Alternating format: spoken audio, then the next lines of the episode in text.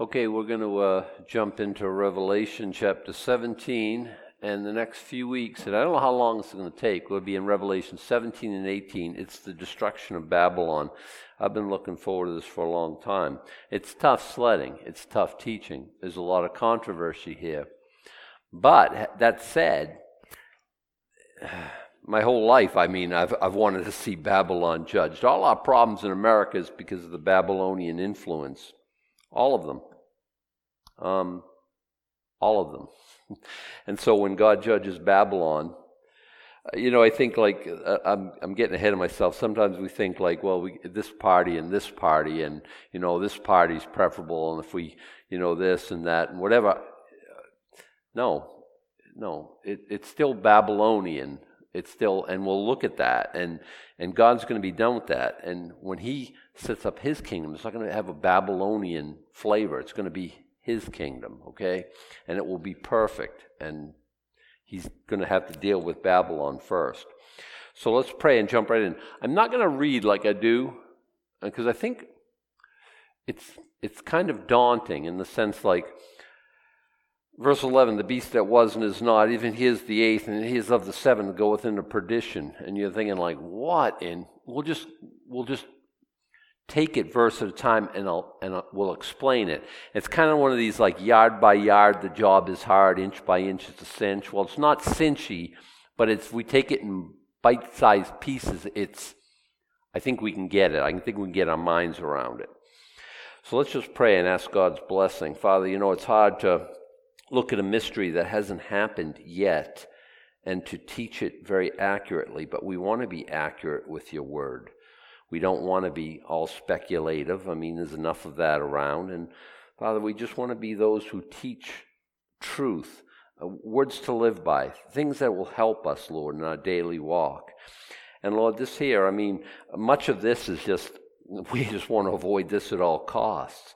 And we want to be uh, those who walk in truth, those who will be go home to be with you at a, at a trumpet blast at a, at a, at a date not too far from from now. And Lord, we want to be evangelical and tell all our friends and family about this so that they don't come to this bad end either. So, Lord, we, we pray you to advance your cause and bless us to that end. In Jesus' name, amen. Chapter 16, second half of the tribulation. Any questions? We looked over that. Now, what the Bible does, it introduces a topic and then it kind of drills down and gives us, fills in some detail. And I think that's what 17 and 18 are all about. You remember, um, where is it? Where is it? Uh, sixth angel in verse 12. I think the unclean spirits, like frogs, working miracles to gather them to battle against that great day, God Almighty. In the interim, He's going to judge Babylon, and you ain't want to be in Babylon anymore. Might as well go to Jerusalem, where Armageddon is, and, and try to win the victory there. Um, the uh, oh yeah, seventeen. And the seventh angel put out his vial into the air. Into the air. That's not very effective. Yeah, he's yeah. Satan's the prince of the power of the air. He pours his vial out, the bowl of wrath, on the seat of Antichrist. You want to find out what that's all about? Well, well, let's do that. It's in chapter 17, 18. By the way, I don't know how far I'm going to get. I usually have a good idea. This here can get pretty involved. We're going to have to put on the thinking caps, and we're going to have to. And if you've been with us last like five or six weeks on Wednesday night, it'll be helpful. Otherwise, we're kind of introducing a new thing and try to bring everyone up to speed. That's why we have the Wednesday night studies, trying to augment what we're learning Sunday morning. And there's a lot a lot of scripture on the destruction of Babylon. Chapter 17 There came one of the seven angels which had the seven vials and talked with me, saying unto me, Come hither. I will show unto thee the judgment of the great whore that sitteth upon many waters. So he starts to know the angels now. He recognizes, hey, you're one of the guys who had one of the bowls. Had, because they're all poured out at this point, right? So he recognizes this angel, and the angel comes and says, hey, come with me, I got to show you something. What is he going to show him? The judgment when we talk about judgment, you know, we think about like, gee, I wonder what's going to happen. Is he going to be guilty or is he going to be innocent? Or she? And is a judgment call? No.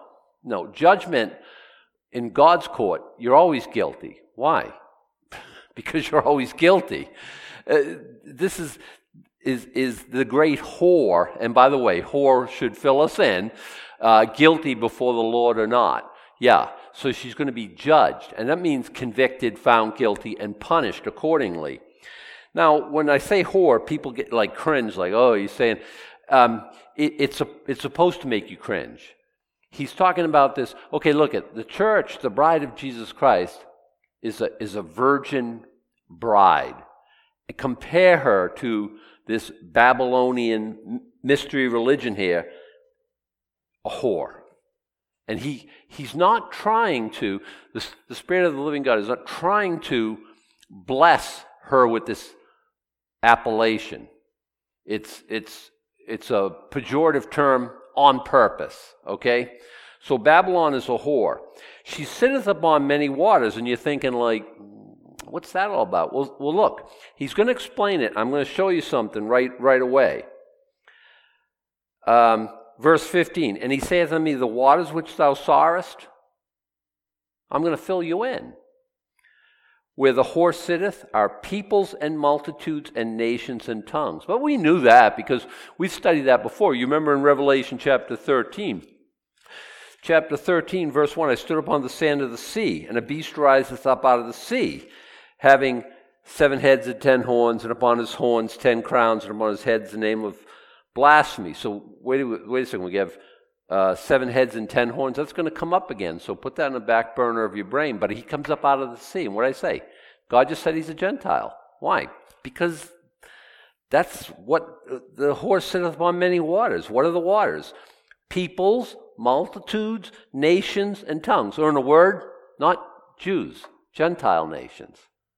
And so, I, I sh- and at that time, back in Revelation chapter 13, I showed you that, um, that the sea is, is, is idiomatic or is, is, a picture of the Gentile nations. And we looked at several verses that I think we concluded that that was so.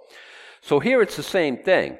So let's not get too bogged down right at the beginning. I will show you the judgment of the great whore. She sits upon many waters, with whom the kings of the earth have committed fornication and the inhabitants of the earth have been made drunk with the wine of her fornication.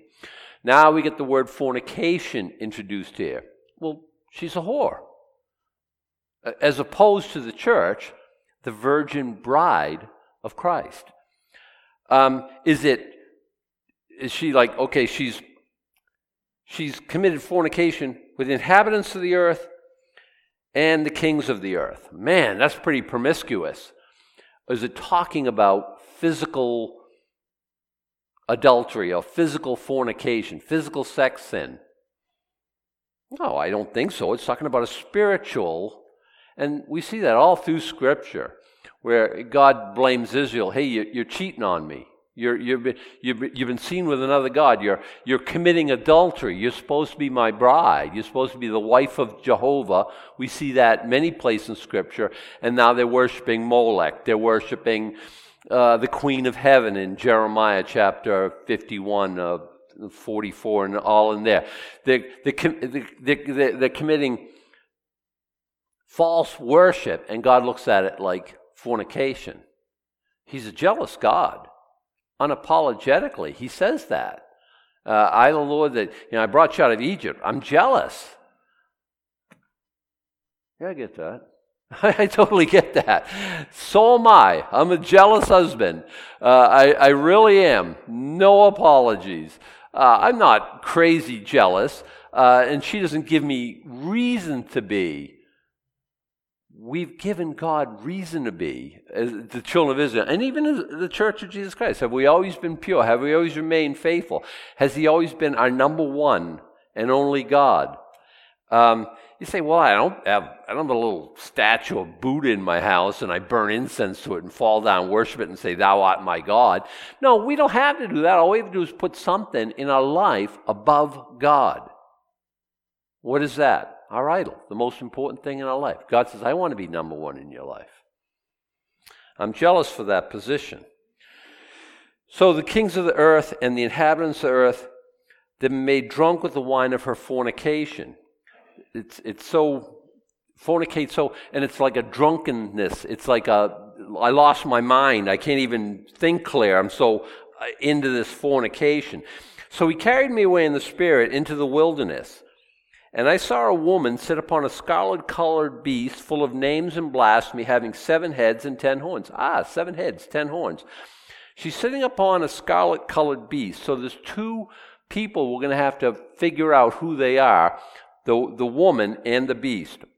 Now the woman was arrayed in purple and scarlet color and decked with gold and precious stones and pearls, having a golden cup in her hand full of abominations and filthiness of her fornication. So he tell us what she dressed in, he tell us what she was doing and what she looked like a little bit.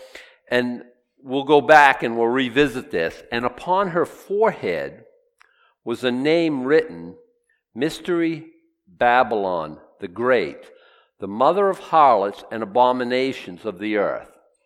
Now, this here is very controversial. A lot of people have a lot of ideas. If you go to YouTube and you look up Mystery Babylon, Revelation 17, 18, etc., etc., there's going to be more YouTube videos than you can watch in a lifetime, and they all have a different flavor and a different, tw- many of them you know, uh, um, it's this, it's this, it's this, it's this, it's this. But the Holy Spirit has given us clues. I mean, He wants us to understand some things, right? So He explains some things to us. I saw the woman drunken with the blood of the saints. So, whoever she is, the true people of God, she persecutes. How do you get blood I get blood uh, in me right now, but you can't see it. How do you get the blood in me out of me? You kill me or, or something like that. That's kind of the idea. She's drunk with the blood of the saints and of the blood of the martyrs, witnesses. Uh, you know, martyr comes to mean in English now uh, someone who has suffered for Jesus Christ, and usually to the point of death. It used to not mean that. It used to just mean witness. But the witnesses of Jesus Christ, especially in the time of Rome, were so persecuted that the word, you know, believer and witness in Jesus Christ and the word people who have suffered for Christ became synonymous. And we use it now when we talk about a martyr. You hear like voice of the martyrs, the ones who have suffered for Christ, who have been in prison, who have been tortured, who have been abused in, in, in some manner. So this woman, this whore, this mother of harlots. She's drunk with the blood of the saints, with the blood of the martyrs of Jesus. And when I saw her, I wondered with great admiration.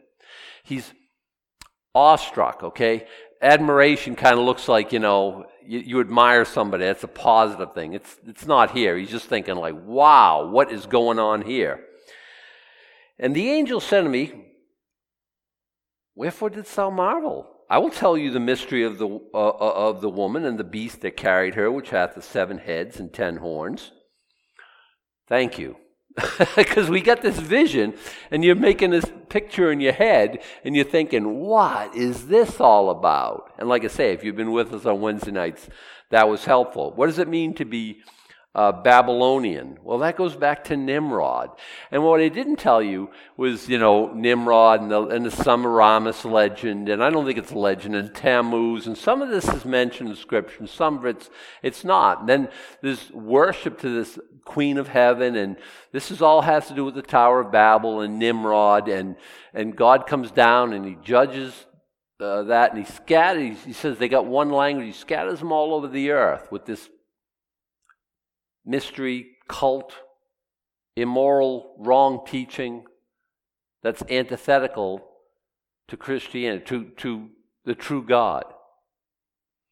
And then they, that's where we come uh, with Molech and Chemosh and Baal and all the Ashtoreth, and, and there's a lot of different names given here. Why? Because they all have different languages now. And these are the different languages coming to the surface. And they all have this hazy concept. And, this, and so there's God's truth and there's Satan's counterfeit. And when it boils down to it, that's all there are. Now, Satan's counterfeit has 200 plus flavors. And Satan doesn't care which one you buy into, frankly. Um, Satan's goal is to thwart the plan of God. Does he care if you go to hell from being a Buddhist or a Mormon or a Islam? Does he care about how he gets you into hell? I would suggest he doesn't. Does he care if you're in a liberal church that doesn't really preach the gospel of Jesus Christ? I don't, I don't believe he does. Does he care about, uh, you know, so, uh, you know, we, we, we, tell the story, you know, we were with some friends last night and um, they had a pastor friend from, uh, from South Carolina and we met and we were talking with them and stuff. And we tell our story. You know, I, I was a Roman Catholic, Suze was Methodist. So we had, you know, Protestant marries a Catholic, and we're both as lost as lost can be. And there's no salvation between the two of us. And you think, well, you, you, you gotta, one of them's gotta be the right, not with us. And, and it's not like that anyway. And did, did Satan care that you were Methodist and going to hell, and I was Catholic and going to hell? He just wanted us to go to hell, and he had his nefarious clutches on us, and he didn't like it so good when we broke free from him, did he? No, he still doesn't, does he? Anyway, so that's how that works. Is like, and when it comes down to Revelation 13, you remember we were talking about, okay, this is beast, right? And this woman, I'll tell you right now, she represents the one world religion after the rapture. Okay? It's all amalgamated into one. And she's riding the beast. Who's the beast? Well, we know that from Revelation 13. At some point, he doesn't like her anymore. He, he makes war with her because why? Because he wants to be. And three and a half years into the tribulation, it's he sets himself up in the temple of God, showing himself that he is God, and it's okay, worship me time. And during the tribulation, there's two methods of worship worshiping the beast and worshiping the true God and paying for it probably with your life. And the people who worship the beast will be persecuting the people who worship the true God. And that's all it will come down to. You say, well, you know, I'm a fill in the blank. I'm a Muslim. You won't be. And when it comes down to that, Satan will have no rivals. You're worshiping me. Well, I'm, I'm an atheist or I'm agnostic. Not in the tribulation not in the tribulation. It's going to come down to true worship and false worship. And there's only one brand of false worship. And she is the first half of the tribulation, she's the amalgamation of everything that's not true. Um, okay, let's find out some stuff. Why did you marvel? I'm going to tell you. And you're thinking, oh, that's great. I'm going to tell you the mystery of the woman and of the beast that carried her, which is good because we get we're going to get like two for the price of one, which hath the seven heads and ten horns, seven heads, ten horns, seven heads, ten horns, seven heads, ten horns, seven heads, ten horns. I think Satan's trying. to, Uh, he's got that motif all the time, and let's find out what that means now. Because I remember we were in chapter thirteen. I said we'll table that for now, okay? Because I could have explained it then, but I knew it, this was coming. The beast that thou sawest, okay, we're going to take, before we take the woman up, we're going to take the beast up. The beast which thou sawest was and is not, and shall ascend out of the bottomless pit and go into perdition. And they that dwell on the earth shall wonder whose names are not written in the book of life from the foundation of the world when they behold the beast that was and, and is not and yet is. Everyone got it? Good. Let's go on the next verse. You say, well, um, slow down a little bit, Junior. Uh, you might want to explain that. I thought I might. Okay. The beast by the way, the same beast of Revelation 13, the first one, the beast that came out of the sea, not the false prophet, who thou sawest, who was and is not, and shall ascend out of the bottomless pit. What is that language? Was and is not, and talking about the future, shall ascend out of the bottomless pit. And then the end about whatever we know about this beast, he's going into perdition. And also, he's taken others to perdition with him, they that dwell on the earth, uh, whose names were not written in the book of life from the foundation of the world. They're wandering. Well, they're wandering back in chapter 13. Um, chapter 13, verse 3. The beast I saw, okay, verse 2. He was like a leopard, he was like a bear, he was like a lion. The dragon, we know that's Satan, gave him power and a seat and great authority. I saw one of his heads as if it were as it were wounded to death, and his deadly wound was healed. And all the world wondered after the beast.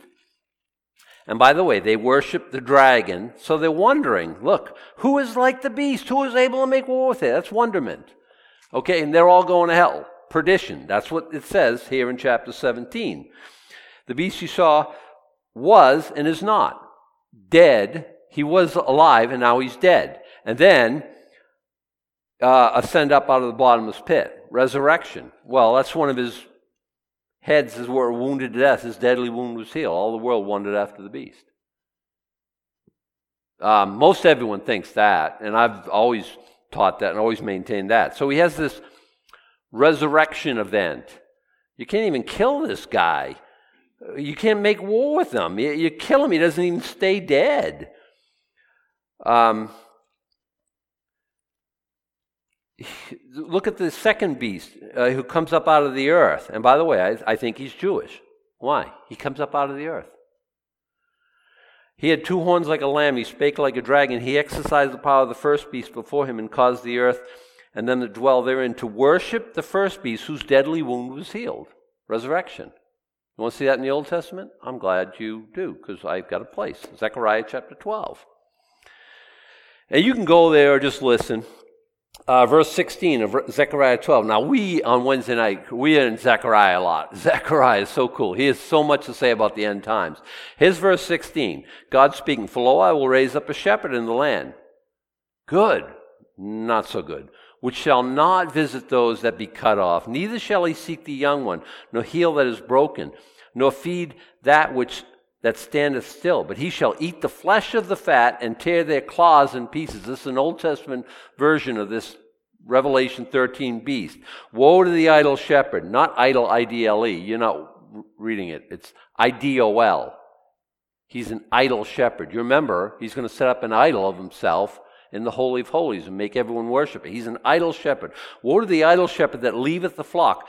The sword, this is his assassination event, I believe, the sword shall be upon his arm and upon his right eye. His arm shall be clean dried up, and his right eye shall be utterly darkened. Do you ever wonder why the mark of the beast is on the forehead? Well, you can't put on the eye, could you? And on the right hand? I think it's homage to this.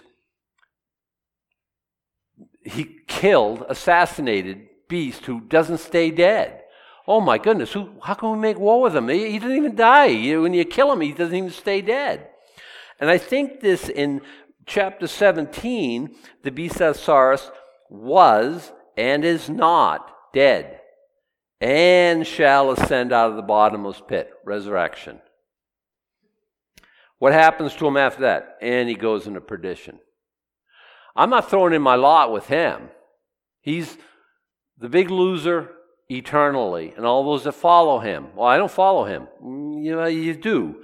By virtue of the fact you don't follow Jesus Christ, because this is what Babylon's all about. It's going to come down to following Jesus Christ. Or, and by the way, I, I talked about Wednesday night.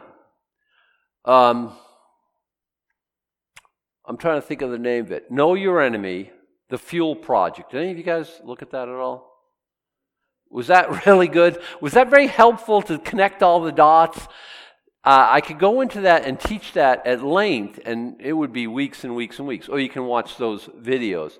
And again, you know, eat the eat the meat, uh, spit out the bones. I'm not giving it carte blanche. He's not a Calvary Chapel guy, but he's. I thought what he had to say was very concise, interesting, and you see where all the.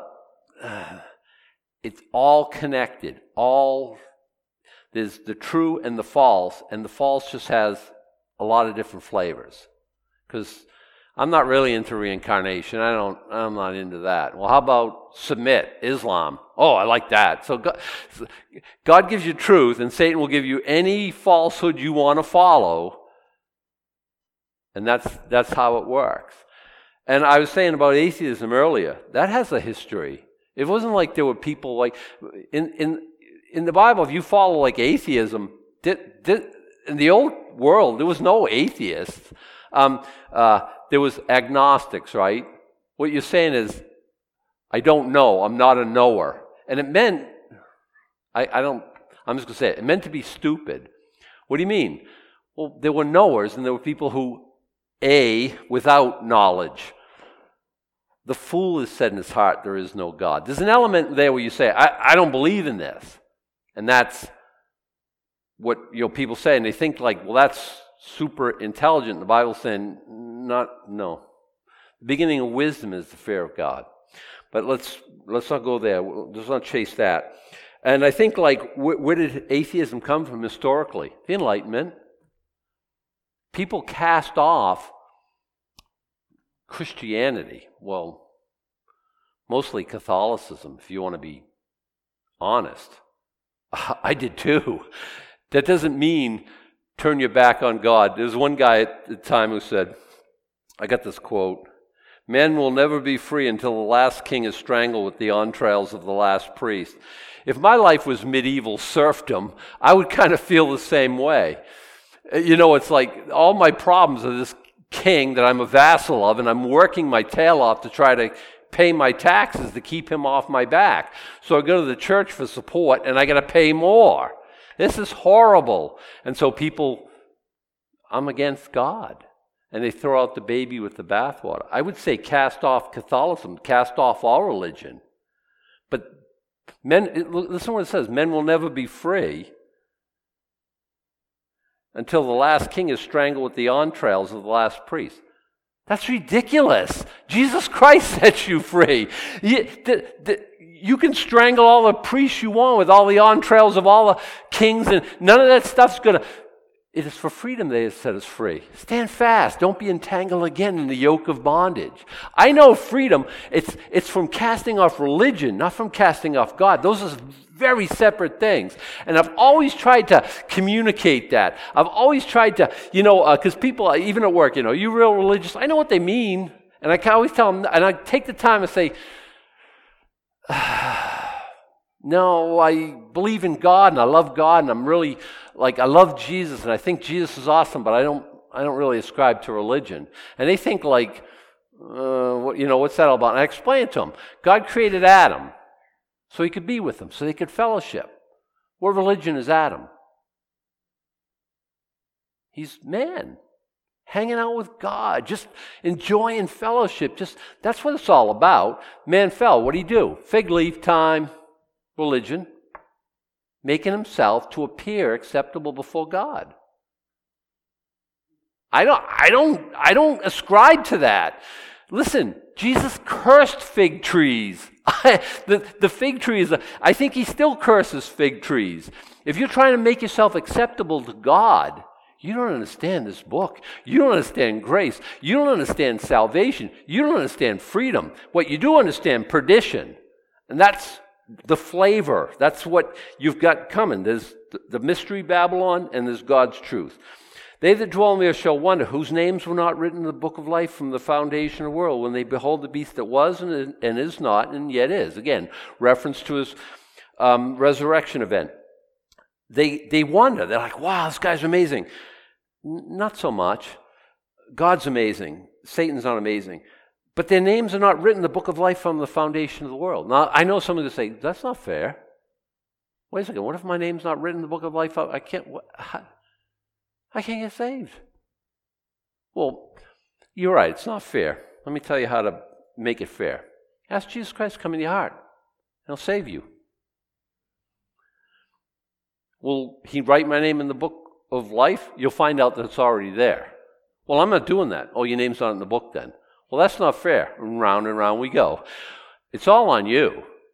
Anytime you want to ask Christ to come in your heart, I'm telling you on the authority of this book, your name will be not only in the book of the Lamb's book of life, but it will have always have been there, even before God said, Light be. Which raises another question. Why God make us? As I say, He wanted to be with us. He wanted to. Did He know that Adam would fall? Yes. And you know that all the problems would arise? Yes. Well, why did he let that happen? Because he wanted to be with us? But most people aren't, but some are. Well, he could have made it so that we never fell. You mean taking away our free will? Who wants that? I told you I'm a jealous husband. You know what the best thing I like about Sue's the best more than anything else? She likes me. She's insane. I mean, I grant that, grant, granted, okay, but she likes me. She chooses to be with me. She wants me above all the other guys in the world. There's what I don't know. Besides me, like what four billion other guys, and she says, "No, you're number one." Oh, I like that. She does it on her own volition. She chose to do that. I love that. I tortured her and hit her on the head with a rock, dragged her off my cave, drugged her, and hypnotize her into loving me, it's not quite the same, right? That's that's not love. That's crazy stuff. That's weird. That's no. She chooses. I, I get it. I understand how God feels about us. He loves us desperately, severely, more than you could ever even contemplate. How much? So much so that he gave Jesus to save us. And when I say give Jesus, I mean he poured his blood out on the ground to, to bring you into fellowship with himself. He took care of the, the separation issue and the sin question. He's awesome, God. He loves you more than you love you. Anyway, we got the beast, okay, from verse 8. Here's the mind which hath wisdom. The seven heads are seven mountains on which the woman sitteth. Now let's talk about the seven heads. And we won't get very far here, but I think we'll get verse 9 and 10 under our belt here. Here's where I have wisdom. You can figure this out. You, get, you need a little wisdom. Uh, where's wisdom come from? Uh, yeah, the, the fear of the Lord is the beginning of wisdom. Where do we learn that? Wisdom's here, okay? We take this, we apply it, and live it out in our lives. We love it in our heart, and wisdom happens, okay? his wisdom. Seven heads of seven mountains on which the woman sitteth.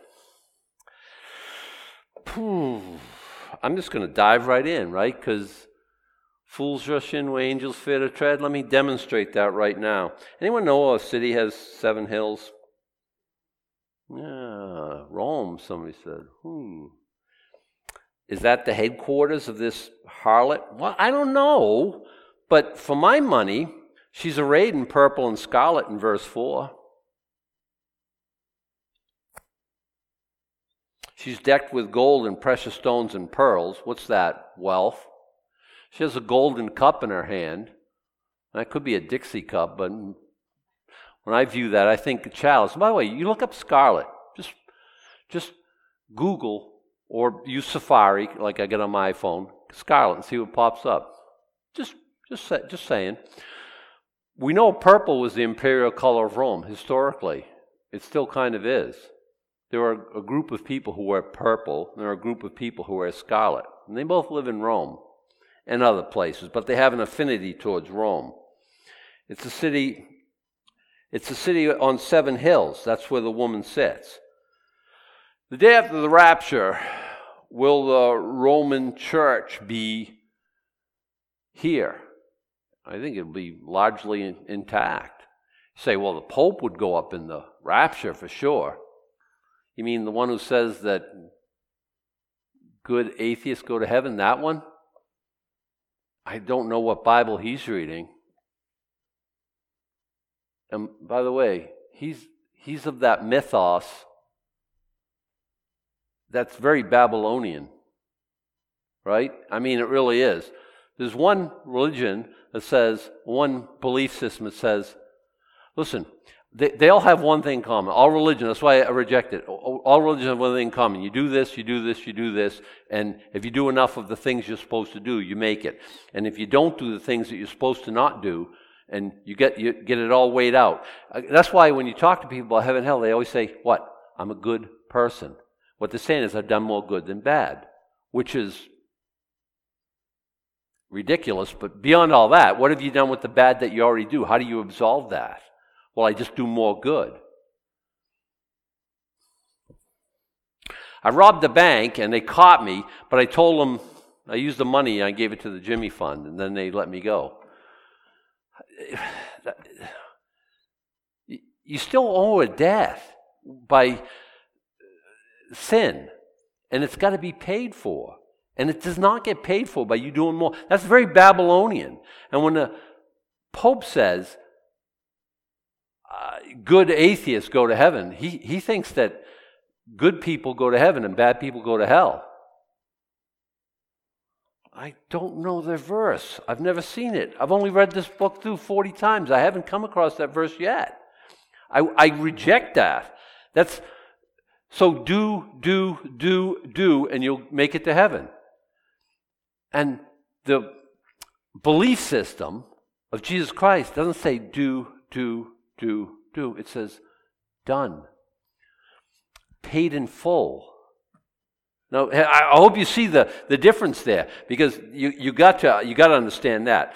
Okay, I think she's drunk with the blood of the martyrs and of the saints. You can just look at the Reformation. You can just look at that, that still.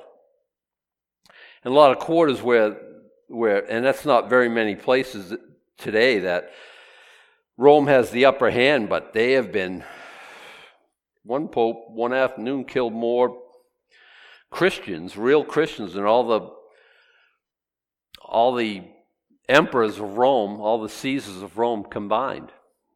Uh, what a, there's a very very good book on this. I think every Christian should have in their in their library. A woman rides the beast, and it's the history of the papacy, and it's written by Dave Hunt, who's gone on to be the Lord, who I consider a prophet. Man is incredible.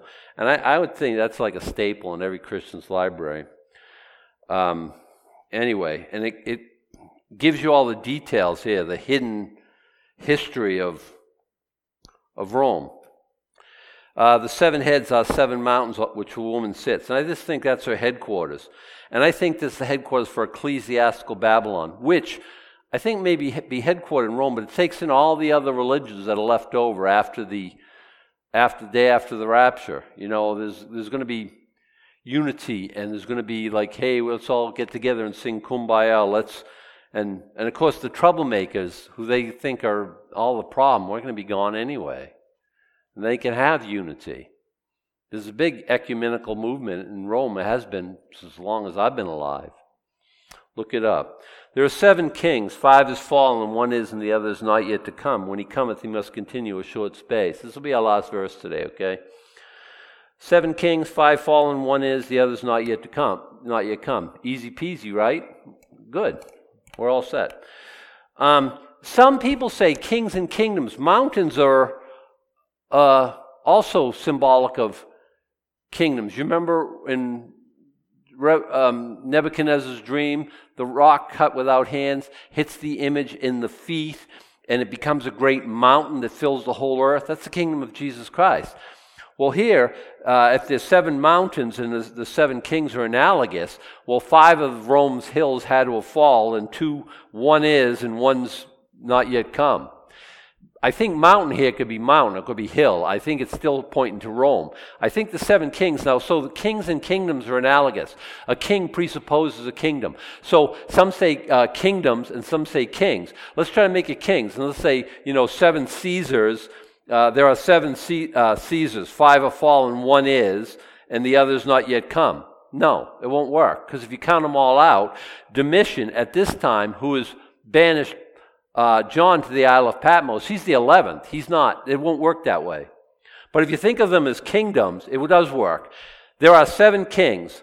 Five have fallen, one is, the other's not yet come. I can name them. You want me to? No, we know uh, several of them from the book of Daniel, from Babylon, uh, from Nebuchadnezzar's dream.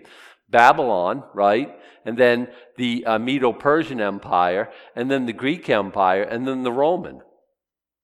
Adam, that's only four. Oh, I'm glad you caught that. Well, how about the first one being Egypt? The first world empire that had to do with, and by the way, there's a lot of world empires and stuff like this, but it only has to do with uh, Israel. Okay? So you think about like Incas or Aztecs or you know the Ming dynasty or whatever. But that has nothing to do with Israel. This book is very Jerusalem centric, okay? So the first one, where's Israel born? In Egypt. That's a world empire. That was one of the ones that are fallen. Egypt, then Assyria. Assyria is very notable. It took the northern kingdom off into captivity. So now you got two. What, where did, who got wiped out by Assyria? Uh, who wiped out Assyria? Babylon, three, right? Medo Persia, four. We're still in the book of Daniel now. And then what's going to come after that? Uh, the fifth one, Greece. Uh, the sixth one, there are seven kings. Five are fallen. Greece is fallen, and one is Rome. And it fits. Is that what that means? I think so. But don't you remember when we're in Revelation 13, verse 2, and the beast which I saw was like a leopard, uh, Greece. His feet were like the feet of a bear, Medo Persia, and he had the mouth uh, of a lion, uh, Babylon, and the dragon gave him his power and great authority, Satan. So he has remnants of all these ones that have gone before. So um, there are seven kings, five are fallen, I just named them. One is Rome, and the other is not yet come. What's that? Rome phase two, the Antichrist kingdom. And when he cometh, he must continue a short space, three and a half years to be precise. Well, give him his props, probably all seven years, and probably a little before that. He's going to rise to prominence before he introduces this covenant with death that he gets Israel to sign, and they get to rebuild their temple, and he makes peace with them. So he's probably prominent in, in more than just the seven years, but it's only a short space. And then he's off to perdition. Where does it say that? Hmm, verse 11. We'll, we'll finish here. The beast that was and is not, resurrection event, he is the eighth, okay, of world empires. He is of the seven, he came out of the seventh one, the reformulated Roman Empire. And then what happens? He goeth into perdition. So he hangs around for a little while. He continues for a short space. I'm not throwing in with him. My God is the God of the long time. He's going to rule and reign for a thousand years. And after that, the eternal order. And we'll see that as it plays out in the book of the Revelation.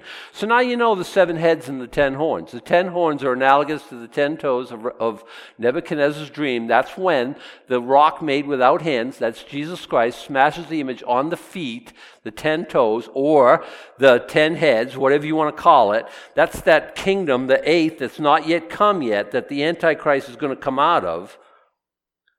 He's of the seven, he's Roman, Romish. He comes out of that reconstituted Roman Empire. You think Italian, you think European. Maybe, maybe. I don't, I don't personally think so. I think the eastern leg of the Roman Empire I think he's Muslim, but that's a story for another time. What, what's the long and short of it? He goeth into perdition. Don't follow him. Get your name written in the book of life. Why? What happens if you don't? Perdition.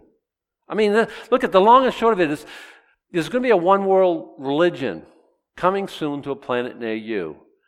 If you're here when that happens, you've already missed the boat. At that point, you can repent. You'll probably pay for that with your life, or you'll probably go, go along to get along and pay for it eternally. Is this what this is telling us? Yeah, the whole book of Revelation is telling us. How many times have we been here? Get right or get left. I, I don't say that. I get, I get this past his heart, and I really care. I tell everybody I know as much as they will let me. Um, I don't know. Wonderful day to get saved. We'll we we'll pick this up next time. We'll uh, we'll finish up chapter seventy. I knew I knew we wouldn't get through it, but that's that's fine. Our, our worship team's going to come. We'll go out here with uh, with singing. Does that explain that well enough so you understand it a little bit better? I know I'm fast and there's a lot of moving parts here. I'm trying to, and as we study it out, you, you, you know it better and better all the time. When you see seven heads, ten horns, you're like, ah, I got this. You know? Okay.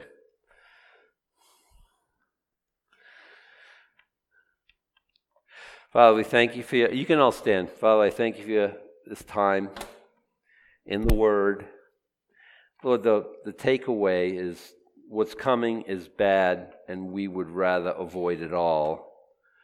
So when you come to get your bride, that, that, that our choice is to be part of that group there. We thank and praise you for the salvation you've given us. Pure freedom, freedom to follow you. Are we are we into sin, Lord, uh, into the bondage that sin brings, or into freedom that Christ brings. We thank and praise you for this great salvation, Lord, and for loving us more than you loved your own Son. One time, you, you used him to save us, and we appreciate that so much. Now may the Lord bless thee and keep thee. Lord, make his face shine upon thee and be gracious unto thee. The Lord lift up his countenance upon thee and give thee peace. Amen.